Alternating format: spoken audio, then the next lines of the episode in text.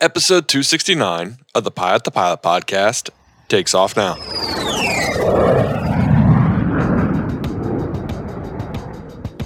Fly with Garmin Avionics, then grab your mobile device and make the Garmin Pilot app your cockpit companion. Get advanced functions you'll use before, during, and after every flight, including updating your aircraft's databases and logging engine data, plan, file, fly, log with Garmin Pilot. The Pilot to Pilot podcast is brought to you by Learn the Finer Points. Use the link below to save 10% off their ground school app.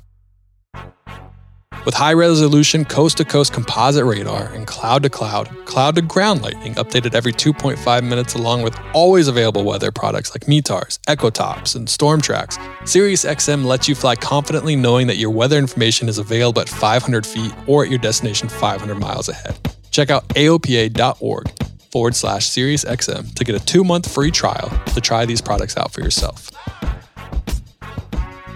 Avination, what is going on? And welcome back to the Pilot to Pilot podcast. My name is Justin Siems, and I am your host. Also, in breaking news, I am upgrading to PIC, uh, upgrading to captain. When I accepted this job, FOs were waiting 15, 17 years, and now the upgrade is down to 19 months, which is insane.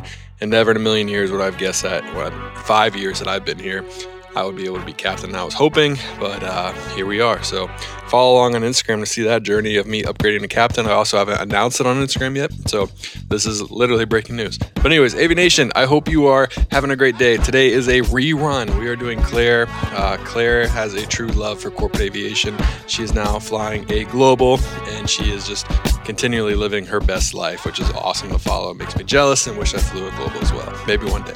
But Avination, I hope you're having a great day. And without any further ado, here's Claire.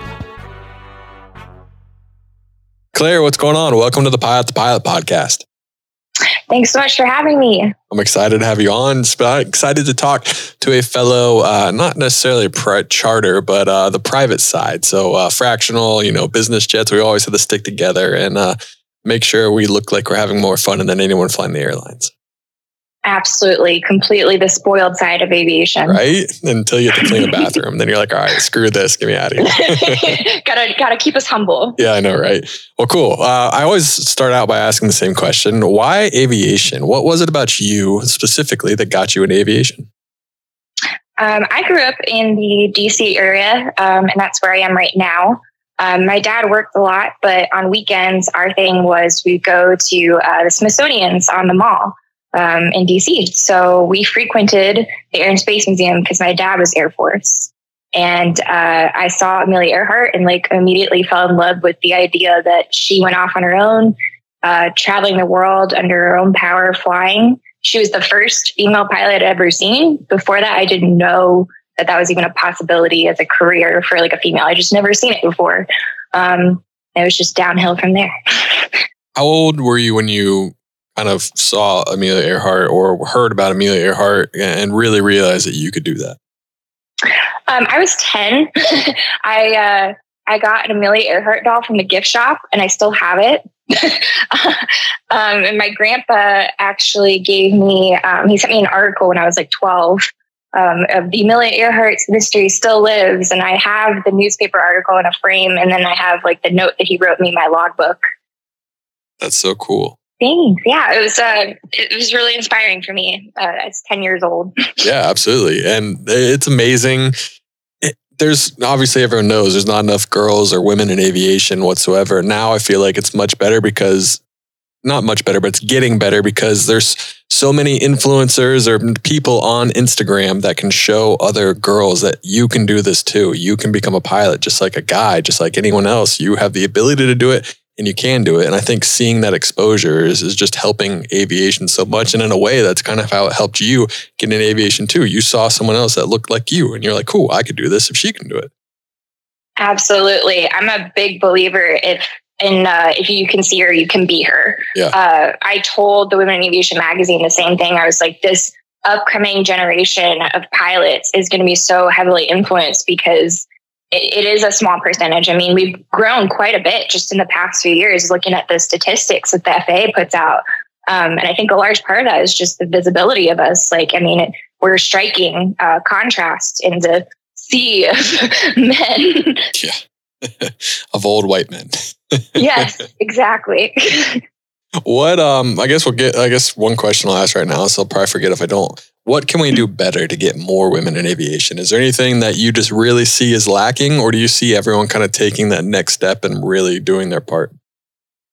Um, I went to a seminar about uh, this this woman who did research on the lack of women in aviation, and uh, I believe what she found is also kind of what I see in that she asked women why they were scared to get into women in aviation, and then she also uh, sampled why they chose to leave aviation, or at least were considering leaving aviation, and it was the number one answer was just like the male club, like the good old boys club, was so off putting, or they'd had such a bad experience that they didn't want to be involved in aviation. It, it's getting quite a bit better. Personally, to me, what I've seen, because I've done quite a bit of recruiting for women in aviation, especially in my college years, um, I noticed that they're not getting them early enough. Uh, like we were going to high schools and high schoolers essentially for the most part kind of know what they want to do. They at least know like what subjects they like and don't like and therefore can kind of go into like a field that they prefer.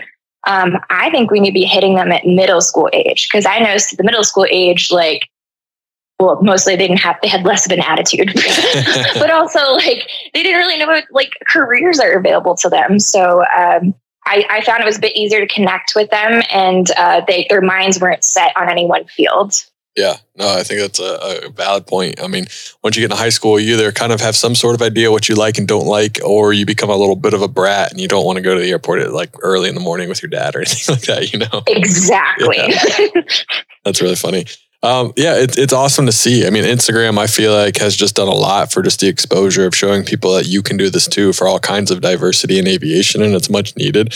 Uh, and hopefully, in the next 10, 15 years, it'll be a different story, and it won't be so uh, so rare. I mean, I don't want to say rare anymore, but just so strange for some people to grasp that a girl could do this or a minority could do this, you know? So hopefully it can be a norm.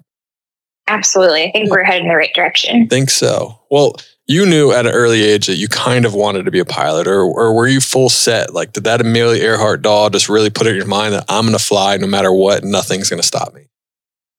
Uh, I mean, it, I think it was kind of a dream for me. It didn't really seem tangible because I didn't know anybody else that did it. Like, I'm the only pilot in my family, so I didn't know how to get there. It wasn't until high school where my dad was kind of like, So, you doing for college? that I was like, I don't know. Like, I really don't know. And I was really bad at math. I still am. And he was like, Well, hey, I, I found this university that like specializes in flying. It's literally called aeronautical university at that. And I was like, oh, that sounds cool. I think I'll try that. That's awesome. So what what school was it? Yeah, it was Embry Riddle oh, um, out in Prescott, uh, Arizona. That's awesome. What made you choose Prescott over like Daytona or anything like that? Did you visit all of them, or are you just like, hey, Arizona's cool? It's not the East Coast. it was a little bit of that. Uh, I got my private uh, at home out of Manassas Airport, uh, Part 61. And then uh, two days later, I went to Embry-Riddle Prescott. Uh, but when I toured colleges, uh, Prescott actually, I think, reached out to me first.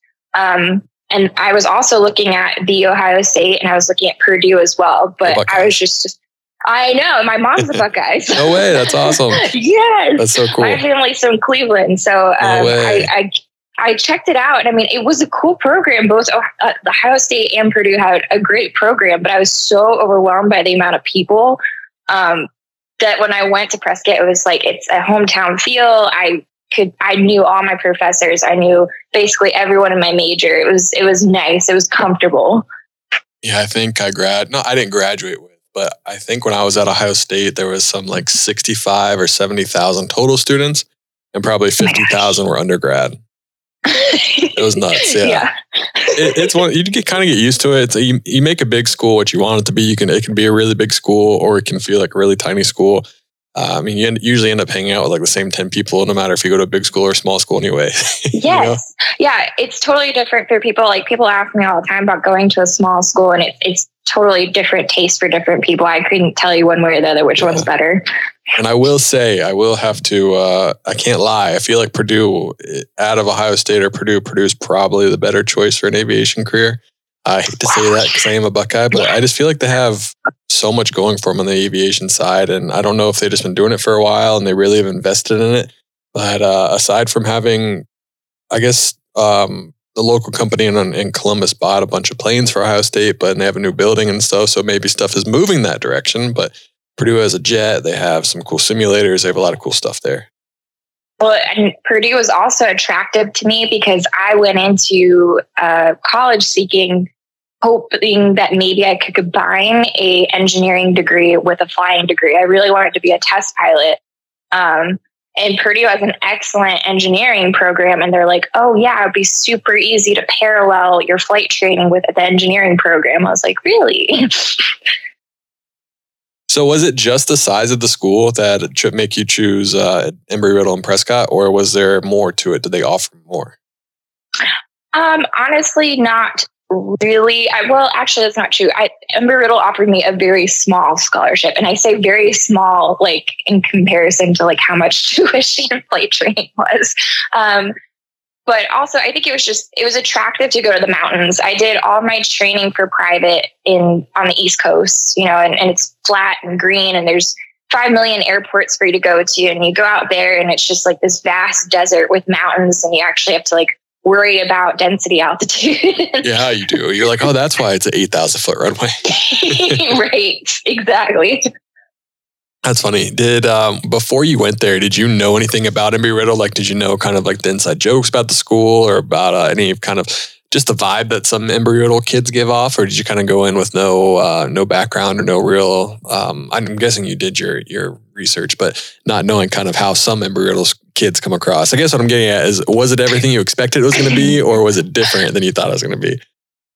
So I I don't think I understood the depth of uh, the gender ratio, I didn't think it would bother me because like I'm I've kind of been a tomboy my whole life. Like I took shop classes. I have a lot of male friends. Like I didn't think it would bother me. The 80 to 20% ratio is what I had when That's I went to Embry Riddle. Yeah.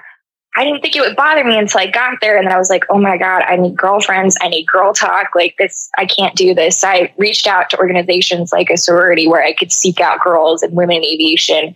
Um, I was not aware of the stigma or stereotype of riddle people. Um, but I witnessed it firsthand. And then as I went out and I was representing the university for like the Air Race Classic or recruiting uh, women at these events, I ran into more than once people that were surprised that I was not like a know it all or, um, you know, talking down on them. And I was like, no, I'm, you know, I'm, I'm also a student learning. That's funny. Like normal people go here too. Please come. Yeah, it's yeah. like I swear we're not all jerks. That's funny. Uh, I've only been to Prescott, Prescott once or twice, and it's Papa Romeo Charlie, right? Yes. The only way that I remember that, and this sounds really bad, is I always think of the People's Republic of China. I don't know why, but whenever I see PRC, I immediately think People's Republic of China. And then my brain's like, oh, that's Prescott. I'm like, okay, same yes. thing. Mm, I got yeah. yelled at by a ground controller for not giving them the phonetic letter of the weather immediately. So, oh, no. Matches. Yeah. They do be cranky. It's gotten worse. I mean, it's they have two helicopter schools there and uh, two flight schools, uh, Embry Riddle and another Part 61 school there. So it's rather busy to the point where my senior year was so busy they started sending like pattern work people to like a neighboring airport because they're like, we just can't handle the traffic. Yeah, I could totally see that. Um, I think the only airport that I could say was similar with the traffic pattern, the traffic work that I've been to is like Vero Beach. I don't know if you've ever been down there in Florida. Vero Beach is crazy busy oh, too. Yeah. yeah only in my jet, but yeah, it's, I want to avoid Vero Beach like the plague. The only times I've been to Prescott, luckily and unluckily, it was like gusting to 40 knots. So there was no training aircraft in the area. Uh, but yes, unlucky because we had to go there when it's gusting to 40 knots, but at least we didn't have to worry about all the traffic. The Embry Riddle can't wouldn't let us wouldn't let the Cessnas out when it was gusting 30 or more. And so I, I canceled more flights for winds than anything else when I was training there. Like, yes, there was monsoon season, but usually like you get a big storm and then it was over and you'd have great weather. But come springtime, the winds were absolutely ridiculous. Is there a rivalry at all between like the Prescott kids and everyone else that gets the ratings in Phoenix area? Like, do the Prescott kids think they're better than the Phoenix pilots, or the Phoenix pilots think they're better than the Prescott kids? Or you guys all kind of stay away from each other? Um, I honestly haven't had much interaction with the other like Phoenix people. I will say that like the Part 61 school that I ended up going to for my CFI at Prescott, as soon as I graduated, like they kind of have like a they look down on Embry Riddle because it's a part 141 school. They're like, well, everything's handed to you. And they're like, here at this part 61 school, like you're gonna have to work. And like they gave me this speech of how like you, there's no syllabus here. You got to make it work. And I was like, I know. I, I got my private part 61. I'm I'm willing to work. That's kind of weird though, because I mean, even you still have to work hard to get your ratings at Embry Riddle. They're not just going to give it to you. You know, I know there's like a set syllabus to follow, but that's funny. I, I, honestly didn't care for the 141 world. And I feel like other people have said it where it, it's a block learning. So like if you don't do well on that block lesson, you just repeat it until you pass it. Like there's no moving on until you get that block done. Yeah, 141 is great if you are I don't know. I if you don't care about not having fun and just like flying a lesson every single time, 141 is the way you need to go. And unfortunately, 141 is the way to go if you really want to get to an airline just because you can get there so much faster. But yes. yeah, it's not near, it's not as fun. And there's no say that the training is even better. You know, I'm sure you've seen firsthand at a 61 that the training can be fantastic and you can become a better pilot through part 61 than going through a part 141 school. Absolutely. I completely agree. And I tell people that all the time because they've asked me part 61 and part 141. I was like, to me, it kind of depends on your learning style. I was like, but I have cautioned people. I was like, if you go 141, I highly recommend renting an airplane and going flying for fun, whether it's just sightseeing or breakfast or something, go have fun in the airplane because it's it's going to get to you eventually. I think if I could give perfect advice, it'd be to at least get your private part 61 and have fun and kind of learn from like a not necessarily an old school, but learn from the 61 style and, and, go enjoy it. And then if you really want to do this and get to an airline really quick, you can always go to 141 school after that and you can knock it out. I don't know how that works with a thousand hours and all that kind of stuff. You get to get all your ratings, but uh, if you can, I think that might be the best way to do it. So that's that's essentially how I did it. I, I got my private Part 61 out of Manassas and then uh, cut it really close. Went to college two days later. That's um, awesome. Um, well, contacted Riddle and I was like, hey, I'm really close to being ready for a check ride. Should I just wait to take the check ride there? And they're like, no, because we're part 141, you would start from square one. I was like, oh my God, no. So, um, so I finished my check ride, like very thankful that DPE could get me in. And then I moved out to Arizona.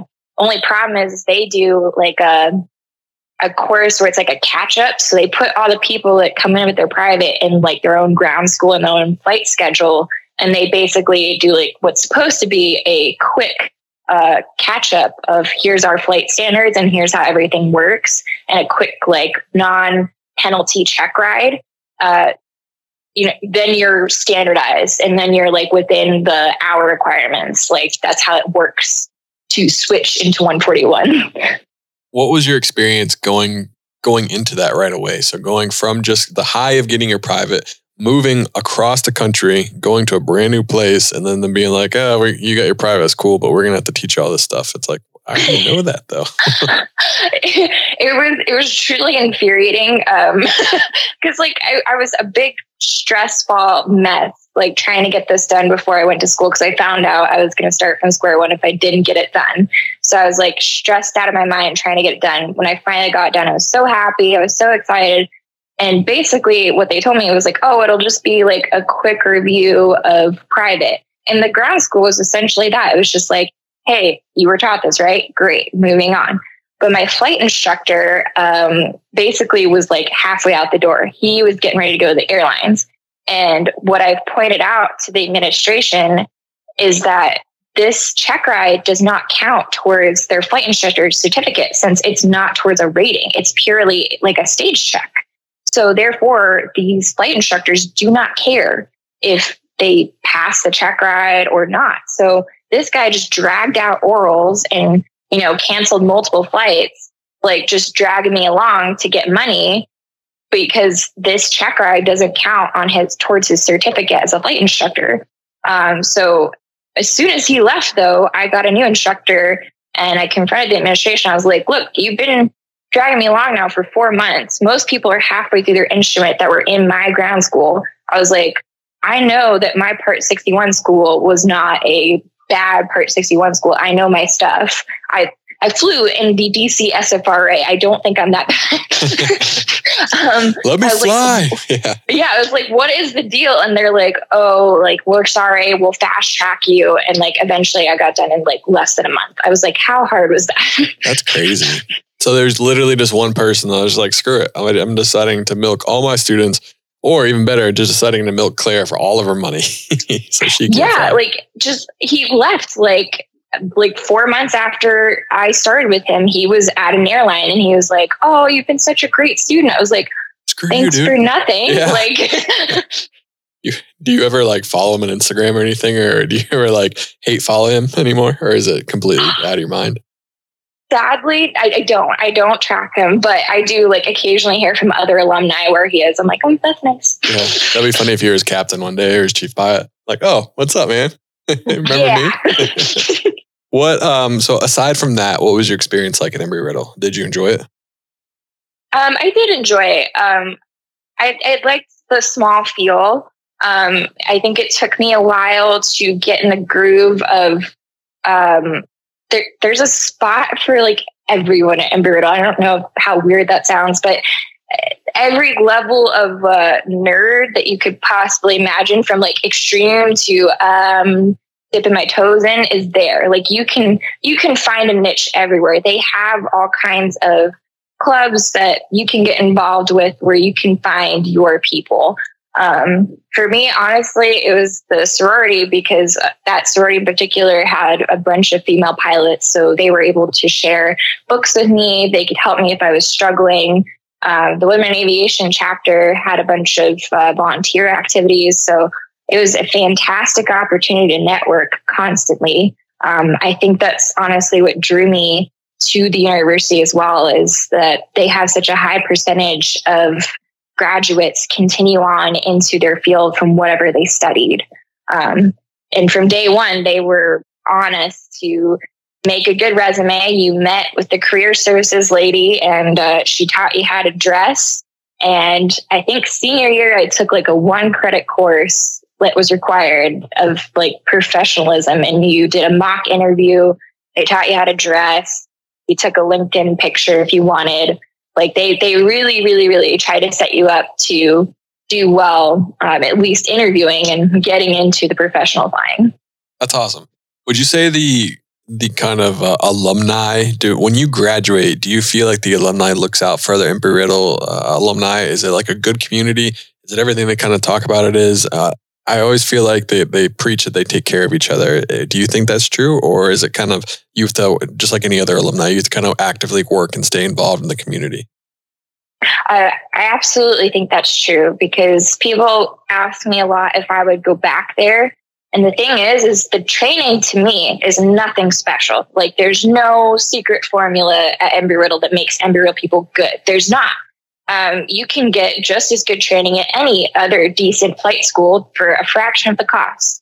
But that name carries a lot of weight. Um, there's several alumni receptions, um, and at those alumni receptions, you meet chief pilots of airlines and stuff like that that are just hanging out and meeting other alumni. Um, the networking is incredibly nice. When you see Riddle on a resume, it just it carries weight. Like people seem to look out for each other. And admittedly, that's kind of how I got into my current job as the chief pilot saw that I was Embry Riddle on LinkedIn. And he was like, Hey, I went to Embry Riddle Prescott too. That's awesome. Come fly for me, please. right. yeah. What What did your path look like after you got your hours at um at Embry Little? Embry Little, Embry Riddle. Was it uh did you know you wanted to, to skip the airlines or the airlines still a goal of yours? You just didn't want to go to the regionals kind of what, I guess, what did you want to do and what have you gotten to get to where you are today? Um, I, I really struggled with what I wanted to do in my aviation career. I, uh, I think I knew right off the bat that I didn't want to go airlines. Um, it just seemed a bit too monotonous to me, um, a bit too routine. Uh, I originally I tried my hardest to go in to be a test pilot, but you having asked several companies need an engineering degree, and quite frankly, I'm terrible at math.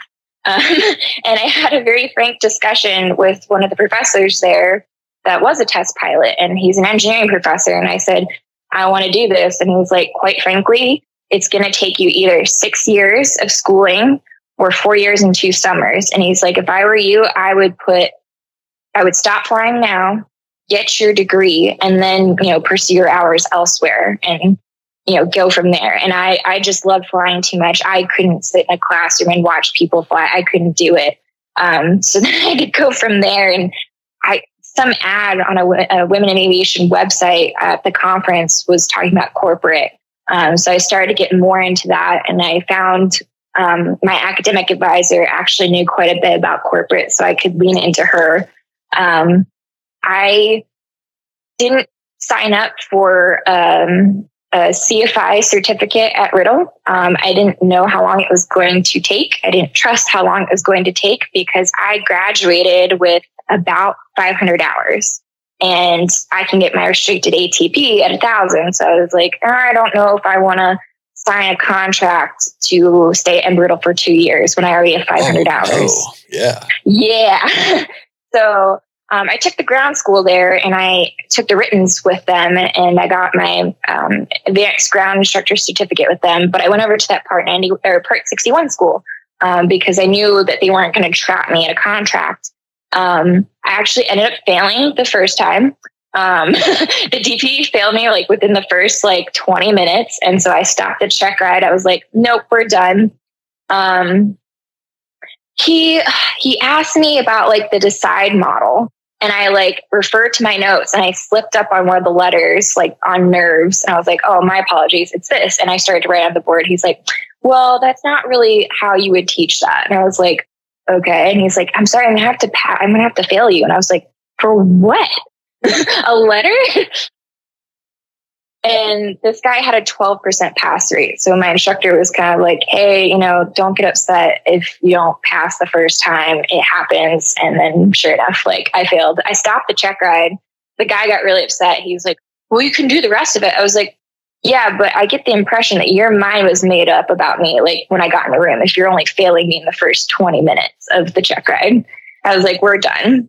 Um, so, but I had a job lined up. I, uh, one of my friends that was in the engineering program grew up in Apple Valley, California, um, which references by like Barstow. It's like three hours from Vegas, maybe two hours from LA. It's like out in the middle of nowhere desert, um, high desert.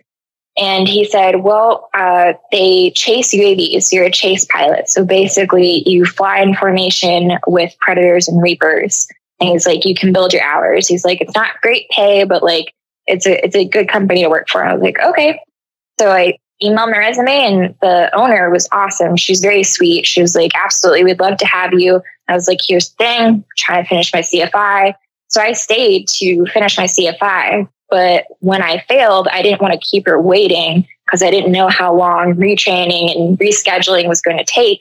So um, I was like, hey, you know what? I failed, but I'm going to come work for you. And she's like, please, please, please finish your CFI training. She's like, I don't want you to give up on this by moving out here. And I was like, absolutely. Um, so I went out there and moved from Prescott, Arizona to Apple Valley. And uh, she, on the weekends, let me go up to Camarillo to finish my CFI up there. Shit. Yeah. if someone would have given me opportunity, or someone did give me the opportunity to stop doing my CFI, I left on a heartbeat. I was like, screw that. I never want to study for a CFI ever again. I do not care. Like, I'm never doing that again. That's funny. I'd be like, nope, I don't care. Just hire me, please. Well, I guess she's like, we, we've had so many people that were like either considering their CFI or like halfway through their CFI that she's like, I just don't want you to lose momentum, especially if you're that close. Um, and actually, new people are supposed to work weekends, and she gave me weekends off so I could drive up to Camarillo and get it done. The only time I, w- I think I'll wish that I had my CFI is maybe if my kid wants to fly and I could train him. But even then, Yeah. be like, I mean, maybe I can just like give you the basics, and then you can go to instructor and get forty hours, you know, and then go do it yourself. Yeah, because I, I mean, I mean, honestly, I feel like to be a good CFI, you gotta like really want to instruct somebody, Yeah, and I not all. don't know if it's really in my wheelhouse either. Not at all. So you did get your CFI though. Yes, uh, I got it a few months after moving there. Um, my my good friend let me stay with him in Thousand Oaks so that I didn't have to drive two hours each way to go to school. Um, and I, I got my hours chasing mostly. And uh, after I got my CFI, um, that same amazing boss let me be a training manager. Um, so I checked people out on the airplanes that we flew um, and did minor stay checks. What kind of planes did you guys fly, or did you all fly? Uh, we flew mostly Cessna 210s, but we also had a Bonanza, a Comanche, which was my favorite, and then a couple of Mooneys. That's awesome. you have to, Uh, you have to talk way more about this because I have done probably 200 and maybe this is 219 podcasts and no one's ever talked about this. Now I've heard of this before. I can't remember why, but I heard on the radio, like someone was, the ATC is like, yeah, we got people tracing Jones, drones down there. And I had no idea what they were talking about. So this is that. That's crazy. yeah. Um, yeah, it's very uncommon. I think besides Apple Valley, I think they might also do it in North Dakota. Um, so essentially, this is a uh, private contractor called Chalk 2 Inc. Um, and they have contracts with General Atomics, um, the Air National Guard, uh, the Army, and the Air Force. And there's two uh, facilities that General Atomics owns called El Mirage and Grey Butte that are out in the desert where the UAVs are built and tested. Um, so essentially, a lot of these UAVs are in testing, but we also helped uh, the armed forces prepare for deployment by going and doing training missions. And then the Air National Guard missions, we were flying them out. Uh, if there were wildfires, we would fly them out to the restricted area. They climb up to Class Alpha airspace, and then they fly out over the wildfire and they take pictures of the hot spots of the wildfires to help the wildfire fighters. So what do you mean by you would fly them out? Like they would follow you or like how did that work? What do you mean by that? So we're in uh, formation with them. So, like, I mean, 300 feet off at a 45 off one of their wings um, formation. And they only have one radio. So they use that one radio to talk to us. And therefore, we're their radios for our center. So we say, you know, UAB 1 2 with chase at such and such an altitude. Um, and we check in with like Joshua approach. Gotcha. Okay, that makes more sense. Um, how did you like that? Was that cool? Did you ever like? Uh, what, could you take that any farther? Like, is there anywhere else you can go? Uh, does that lead you to flying drones or like any other cool things, or is it pretty much just to build time and move on? Um, it, it, it's essentially a time building gig. I mean, I was I was flying. I think the most hours I logged was like ten in a day. Like you you knock out a lot of hours at once. One of my longest flights was like a five point five. Um, so you knock out hours quick. I, I guess you could if you're interested in like formation flying at like air shows or something like that. Um, perhaps that because I did get a lot of formation time in it, and I it led to a uh, a small gig with a, a Netflix movie where I flew formation for a film. You're a star? That's crazy. What? I don't know about a no big deal. Look at that. No, I'm just kidding. for like I, you see my face for like two seconds and I'm wearing a wig, so I don't so know cool. if it really counts. Yeah, that's awesome. I love it. Uh, is it weird flying next to drones? You're just like, what's up, dude? Like, there's no one in there. Please don't go weird on me. It was it was fun. Like Yeah. it, it did take a second to realize that there's like no one in there and they're on the ground and those UAV pilots were um, kind of they joke with us because I mean we're we're dying out in the desert. It's like over hundred degrees and we're rationing our water so we don't have to go to the bathroom. And they're like, yeah, we're sitting in this nice dark box and we're eating Klondike bars. And we're like, thanks, guys. Appreciate that. so, would you go fly them to their mission and then wait for them to come back, or would you go fly them to the mission, go land, get fuel, maybe eat food if you can, or do you eat like? Are you up for that full five hours just flying back and forth to take more uh, drones to where they need to go? Um, they played quite a bit in restricted area 2515. I will always remember that restricted area. Um, uh, so they, they go out to the range and, you know, they, they're either testing weapons or they're flying a route or, you know, little things like that. Um, sometimes they're demo flights. Uh, so like they're demonstrating to a crowd below. Um, but those long range flights take so long. I mean, they can hold so much fuel. They can be up for, you know, forever. And we can't. So we used to switch off. So we'd um, trade off after five hours. A new 210 would come up and find us. And then we'd fall out of formation. They'd join up. Um, long, long flights. oh, yeah. Sounds like it. Let's take a break from today's podcast to hear from our sponsors, RAA. Did you know there are three action steps you can take to protect yourself in a volatile market? Volatility in the market can make the best investor a little nervous and take actions that they know they normally wouldn't. It can be stressful, and you may be thinking, shouldn't I be doing something though? Well, the answer is yes. The first and maybe the most important action you can take is to resist the urge to make decisions based on recent market movements alone. This is tough, but will pay off in the long run. Next, if you're feeling stressed in this market, it may be time to review your risk tolerance and your ability to take a loss in downturns. We all like to think we can take the risk up until the point where we actually see fluctuations in our portfolio. And lastly, get a second opinion on where you stand financially so you can take a longer term view of the market in your financial plan. Not sure where to start? RAA can help. Founded by pilots for pilots and with four decades of financial planning and investment management experience, RAA is intimately familiar with unique benefits, risks, and career timelines that pilots face. Whether early in your career as a pilot or you spent years flying the line, RAA is here to help navigate your financial journey from takeoff to touchdown. For more pilot specific planning tips, go to raa.com slash pilot to pilot. That's pilot, T-O, pilot. And now back to today's episode. So what did you, what was next? Did you take that until you were flying your Falcon now, or did you have uh, some other stops on the way? That, that was the, the last stopper for my Falcon job. I, I was confident in that I wanted a corporate job and I I went to Women Aviation conferences and networked. I went to NBAA and networked. Um, and I actually like went to one big guy um, and I like thought I had kind of like a he said that he was the hiring manager and that he was going to walk me through uh, their main operations building and see their airplanes and uh, it sounded great so like i asked to get off work early I had to drive up to uh, Van Nuys, and then uh, you know I dressed up. I brought resumes. I brought business cards. I looked presentable. And then I get there, and they're like, "Oh yeah, he's in a meeting. He said he can't meet with you, but like I will walk you around as like the front desk person." I'm like, "Great, thanks so much for blowing me off." yeah, love it. that sucks. Unfortunately, there are some some people like that in the business aviation side, but there are also some gems, which is which is very cool to see. Yes, I, I absolutely think I got a gem. I mean, I honestly I fell into this from LinkedIn, where, uh, like I said, the chief pilot at the time was like, "Oh, I also attended Embry-Riddle, you know, much before you." Um, you know, I work at this company. Would you have any interest flying like a global or a Falcon 7X? And truthfully, I didn't know what a Falcon 7X was. I had to Google it. and now you'll never forget.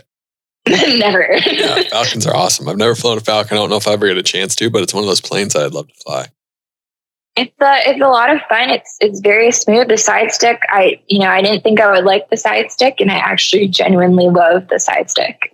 What was your experience like going from flying a 210 Bonanza Comanche to the jet world? Were you nervous going into that, especially getting your first type rating? I mean, some people make a really big deal about the transition from a small piston to, or even a turboprop, a single engine turboprop to a jet.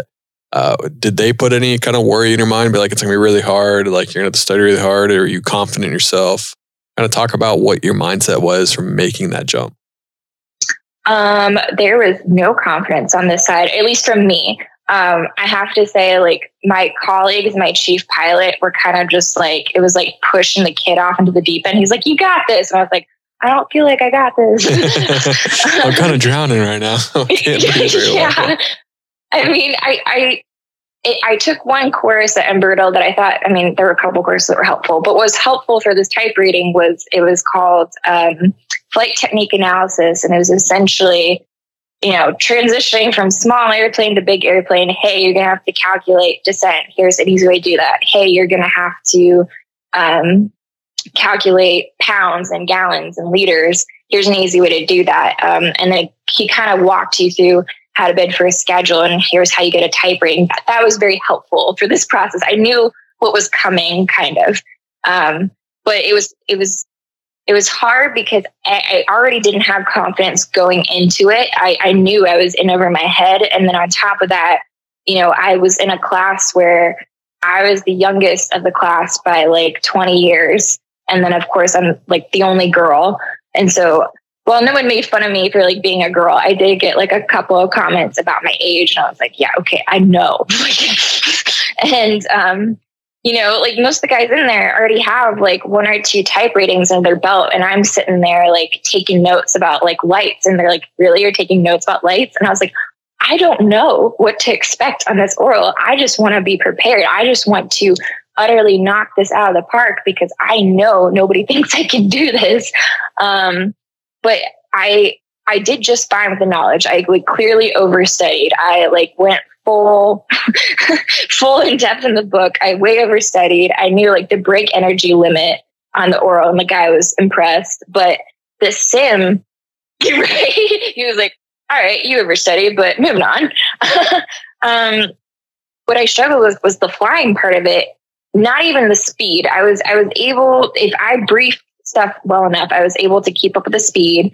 The avionics were no trouble at all because Embry-Riddle uses the G1000, so you know the avionics came kind of intuitive to us. Um, However, I mean, not so much for the gentlemen that have been flying, flying like Proline and stuff like that, and you know, like ground dials. They really dug into avionics, which is fine, except that I needed someone to dig into like jet characteristics because I took the ATP CTP course as well, and honestly, like it was not as in depth as I would have liked. Um, we did two sim sessions as is required um, in a global and one in a Falcon 900. And I got to see how a jet stalled and kind of a brief takeoff, but we didn't really land. And that's what I struggled with. And I actually ended up getting a second or uh, an extra sim uh, before my check ride. And I was devastated by that, like crying, called my parents. I was like, I don't know if I can do this. They say I need an extra sim. I sent a text to my boyfriend at the time and I was like, I suck. I can't do this. I told you. And the instructor is like, hey, it's one extra sim. It's not the big of a deal. He's like, all I need to do is fix your landings. And what I was struggling with was this airplane has auto trim and it's basically all trimmed out for you. Like you barely have to do anything until you flare. Whereas like a Cessna, you have to manhandle that thing down to the ground. that was so hard for me to grasp. Um, and as soon as I just stopped touching it so much, it was fine. Um, and that's all it was. And even my chief pilot was like, dude, I need an extra sim. It's, it's a, it's an ultra long range jet. It's a bit much, you know? Um, like you're a really good spot. Like you have a lot of people that are, are very understanding and that is true. Uh, there's a lot of people at the company I work that sometimes get recommended for extra sims and it's truly just like we want the best for you. We're not going to sign you off like until we make sure that you are 100% prepared and ready. And it's not necessarily like a bad thing, like you suck, like you're you're thinking. It's just we want you to thrive. We want you to be the best pilot you can possibly be, and we want you to be as good as you can. And this is what you need to do. Yeah, it was it was just so hard. I think I was honestly I was freaking out because this was like my first big kid job, and I was yeah. like, oh my god, I just costed them another sim. I'm a terrible employee. Like they probably loved how you reacted because like, oh my gosh, she cares so much. Like other people are gonna be like, oh whatever, I don't care. It's like, oh, we got a good one. Don't let her leave. That's awesome. Yeah. And it, all it took was one more sim and I passed the check ride, no problem. what do you think of the ATP CTP course? Um, I value its importance and significance, and I, I, I don't think we should do away with it. It should be completely refurbished, though. Um, so for me, it was it's five days of ground, um, which kind of sucked because it interrupted my training. They did two weeks of um, airplane for me. I took a week to do ATP CTP, and then they threw me back in the Sims for the 7X, and it was kind of not great. But then the ATP CTP course, it's it's five days of death by PowerPoint, like thousands of slides of honestly things that you should know as a commercial pilot. Like I feel like it was everything that I learned Embry-Riddle condensed into five days of PowerPoint. Um, the important stuff like jet characteristics were not heavily hammered in. Like I could not tell you, like other than maybe some of the coffin corner stuff, what was discussed about jet stuff.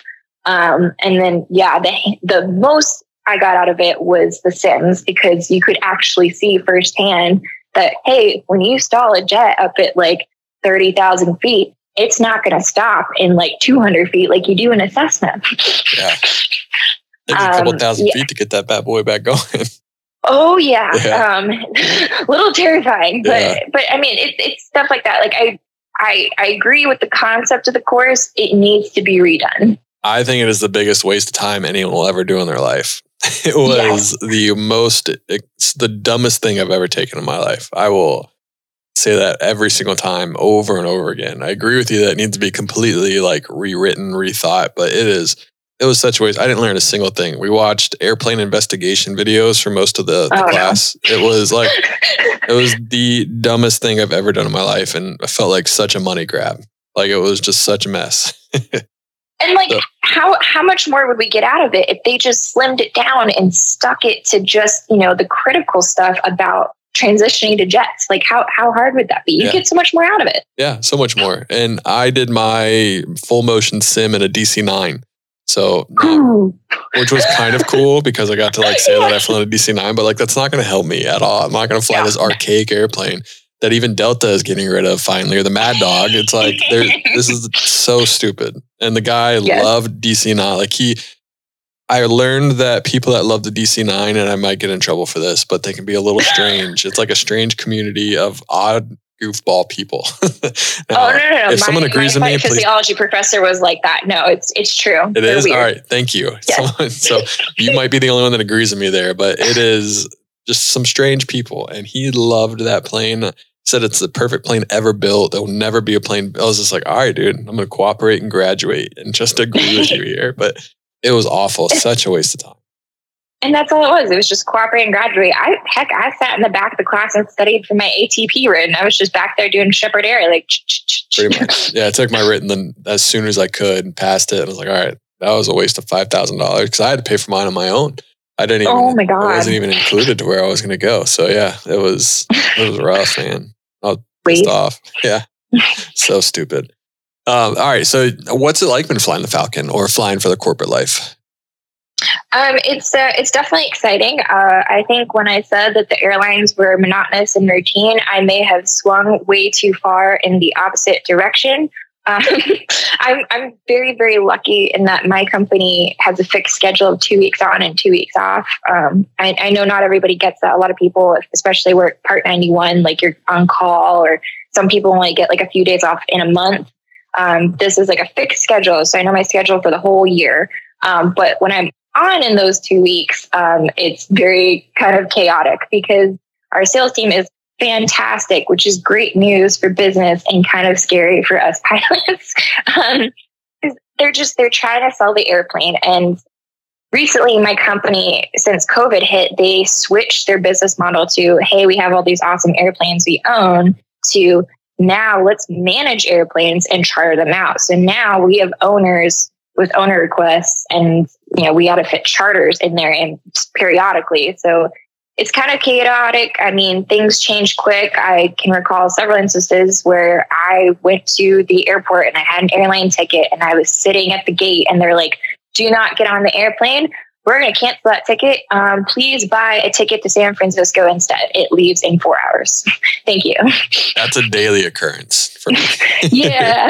there, there's so many moving parts uh, in, in, this side of the world. But like, wait, that airplane's actually just diverting to Wichita.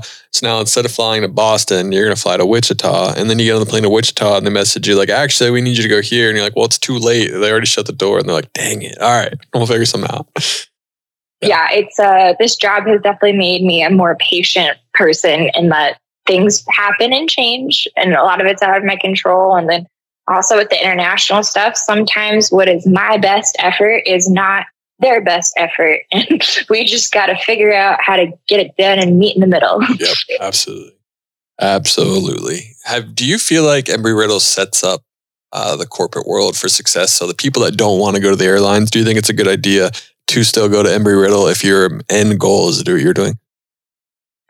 Um, you don't have to so, answer that if that would like get you in trouble or anything. But no, no, no. Uh, so the first half of it, I would say yes, they can set you up because the corporate world is very much networking. It's like who you know. Like that's the hardest part is getting your foot in the door. Like you got to know somebody, and then once you go from there, if you haven't burned bridges and been a terrible person, you can usually network from there and you know progress in your career. Um, so I think in that aspect, it prepares you for networking and, and, you know, shaking hands and talking to people.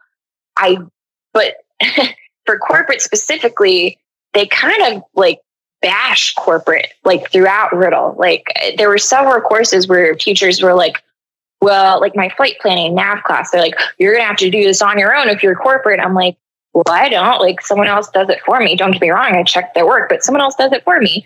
Um, I had another person that was like, well, you're going to have to clean your airplane. I was like, yeah, I have to clean my airplane, but like at the most, I think the most passengers I've ever had is 10 people. And even then, it wasn't that big of a mess. If it's truly messy, we get a deep cleaning. Like, yeah, 100%. Like they, yeah.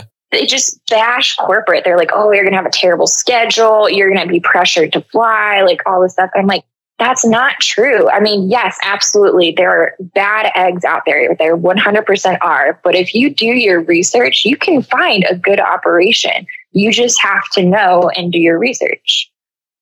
100% agree. And that's kind of, I, I felt like that would be the way that I was going to go feel like that's most any school, to be honest with you, though, because the airlines just have such a good influence over what people deem and think of as a successful career in the industry. It's like, oh, these people didn't become airline pilots, like they must not have been good pilots, or they. It's like everywhere I go, everyone's like, "Hey, you got your apps in for regional or for majors?" Like, no, dude. Like, I, I'm, I'm good. Like, I kind of just like what I'm doing. They're like, "Oh, weird. like, that's strange." Exactly. I was gonna say that culture is still there. They're like, yeah. "Oh, so when are you going to the airlines?" I'm like, "I'm not." yeah. When are you coming here? That's a better question. exactly. yeah, that's funny. Uh, yeah, yeah, yeah. I get that all the time. And uh, going to clean the plane, like you said, if it's bad, uh, we we are so big that we have operator like we go to certain airports and we have like an, a NASCAR pit crew that comes on and does everything for us and clean stock and everything.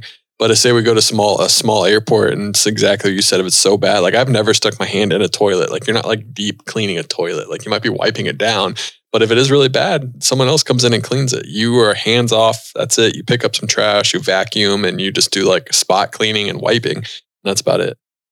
Yeah, and I mean, my crew, I mean, we always have fun with it. Like, we play music, and like, I do, you know, the typical first officer duties. I put the covers and pins on, and I unload the bags. And then as soon as I'm done with that, I'm back there with the flight attendant vacuuming, wiping down tables, and like, it gets done really quick if you all help out. Yeah. What's been the coolest part of being a corporate pilot for you?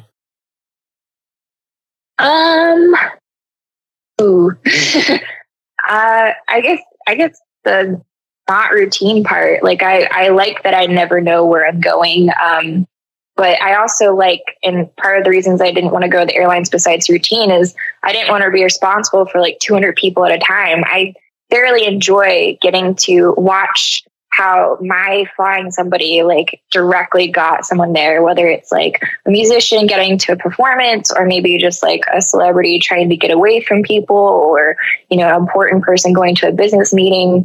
I've even had um, someone that was dying from cancer, like they got a cancer treatment one place and we were basically taking them home to die. Like I've carried all those people, but I got to see like that's why I was flying. It was nice to see how my flying helped somebody. Have you ever had um, any kind of people that you fly that are surprised to see like either women flying or someone as young as you flying, or are they all pretty cool and pretty chill? Oh no, it's like constant. Like um, our uniforms are fairly discreet. Like I wear a suit and tie, but I don't wear epaulets. And then my suit, my stripes are dark blue on dark blue um, we, we try to be discreet so that like you know it, it is private you know you get it like try to keep a low profile. Um, but you know there's been a few times there nearly every day you know somebody will say like they'll ask me a question that i don't know because i'm not the flight attendant about like catering or papers or coffee. And i'd call up to our flight attendant i'm like hey do you need this? And they're like oh i'm sorry i didn't know or passengers all the Did you time. I had this. Did you know? Did you know? I was like standing there, like with my sleeves rolled up, washing dishes, and this guy came up and he was like looking around. I was like, "Can I help you with something?" And he was like, "Oh, I'm, I'm just looking." I was like, "Oh, can I help you with something?" He's like, "Oh, I'm looking for the pilot." I was like, "Oh, you're looking at her." That's awesome. He's like, oh, uh, Yeah, so I, cool. I mean, I, I've had a mean, I had a mean or older lady that said, "Does she even know what she's doing?" yikes. Like, I don't know. We'll find out, I guess, huh? My my flight attendant had my back. He was like, "Well, she would be the first to arrive to a crash sitting at the front, so I should hope so." That's awesome. And she's like, ah, fine, you're right. It's like, and you're also not going to go. This is your only option to go where you want to go. So you got nothing else. I promise, I'll do a good job. yeah, that's funny. Yeah, I could definitely see that. Um, uh, everything's changing for the good, like we talked about in the beginning. It just takes time, you know. Uh, I got to get some of these creepy white guys out of there. I hate saying that over and over again, but there are just some weird people in aviation, and what there's weird people in everything, though. So it's been great to Yeah. see what Instagram can do and what what you're doing and what other people are doing as well. So uh, we gotta love it. Now, remember on your profile, you I'm gonna have to look at your Instagram real quick. Uh, Oh what, no! let me look. Let me look. Let's see. Oh, it's not bad at all. You have started, or no, you're the director of Sky Kids, correct? yeah, Yeah. You want to talk about that? yeah. So um, when I was in Arizona in school, Sky Kids uh, was started in Arizona um, oh, about ten years ago. Uh, so Sky Kids uh, operates as a 501c3 and they give free flights to children with disabilities and special needs. So they go up in the airplane for like 40 minutes. The goal is to get them to like at least handle the airplane up in the air. Obviously, not all children can do that, um, but you know, it's an attempt to get that experience. But they get that flying experience and they go with a parent or guardian. Um, and it's like a whole big event. They come back and they walk a red carpet. We give them a certificate and wings. Um, and then we have like music and food. Um, it's completely free of charge. Um, and I found it when I went to Embry-Riddle and Prescott. Uh, they have two events uh, yearly in Phoenix. They have one in Scottsdale and they have one in Goodyear. And I volunteered at them with my friends.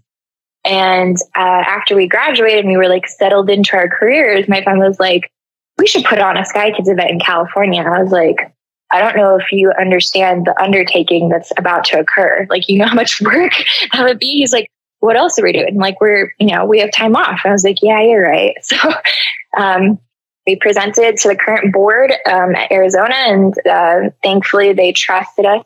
And uh, we put on our first Chino event in 2019, and it went fairly well. We had 46 families come and fly. Um, and then we were going to continue it, and then COVID hit. Um, but we just did our last event uh, in March at Goodyear, um, and we had 88 families participate. And we're hoping to have a Chino event October 15th. Um, yeah, it's it's a lot of fun. That is a lot of fun. That's so cool.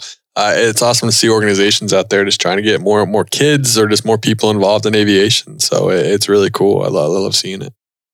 Yeah, because I mean, I, the whole plan is like these kids, like a lot of them probably will never drive a car. Um, some of them are cancer patients, Yeah. so it's nice to get like this experience, this confidence boost. You know, as See a kid. smile. Yeah. Yes. Yeah. Gotta love that. That's so cool. Well, I have some rapid fire questions for you. Are you ready for them? These are just aviation themed questions, and you come up with the first answer you can think of as fast as possible. And now it is time for the rapid fire section. Today's rapid fire section is sponsored by SiriusXM Aviation. With high resolution coast to coast composite radar and cloud to cloud, cloud to ground lighting updated every 2.5 minutes, along with always available weather products like METARs, EchoTops, and Storm Tracks. SiriusXM lets you fly confidently knowing that your weather information is available at 500 feet or at your destination 500 miles ahead.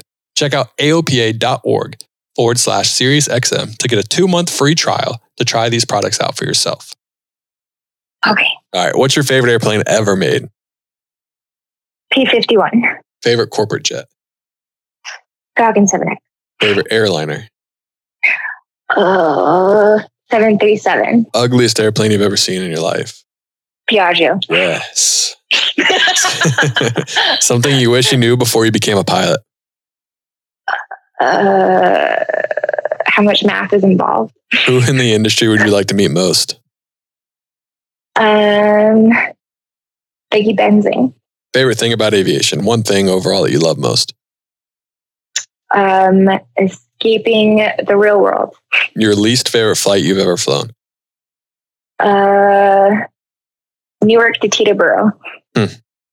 Favorite approach you've ever flown? Or favorite flight you've ever flown? Uh,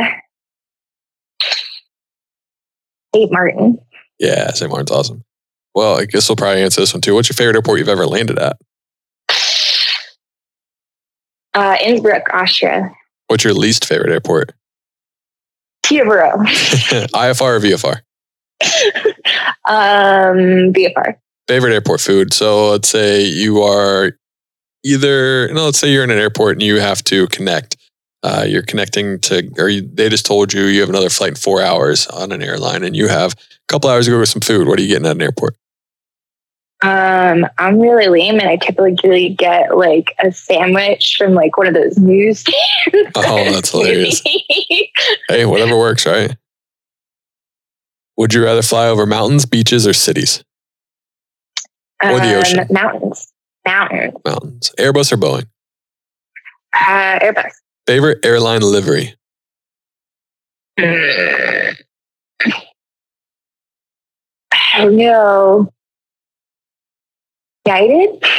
Would you rather fly the longest possible trip you can fly in your Falcon 7X or as many short legs as you could do in a day? Uh, definitely the longest. Hardest check ride you've ever had? Uh, CFI. Favorite check ride? Private. Biggest regret in your career if you have one? Ooh. Ooh. uh, letting my CFI expire. Ooh, I know. I know. I feel that one for you. Never again. What's the biggest win of your career? uh, this type rating. CRJ or ERJ? If you had to fly on a CRJ 200 or ERJ 145, what would you choose? Oh, my Skywest friends are going to hate me. CRJ. Piper or Cessna? Uh, Piper. 141 training versus 61 training. 61. And if you had your choice, uh, you're meeting your, your 7X somewhere, I don't know, let's say Australia. You could choose any airline you want to go on. What airline would you choose? Qantas. There it is. Claire, thank you so much for coming on the podcast. I really appreciate your time. Uh, it's been a lot of fun talking to you. I really appreciate it. Yeah, it's so much fun. Thank you. Perfect. That's a wrap on today's episode. Shout out to Claire for uh, her awesome story. Coming on the podcast it was a lot of fun. We should probably get her on again and talk about that global type rating. But Avination, I hope you're having a great day. And as always, happy flying.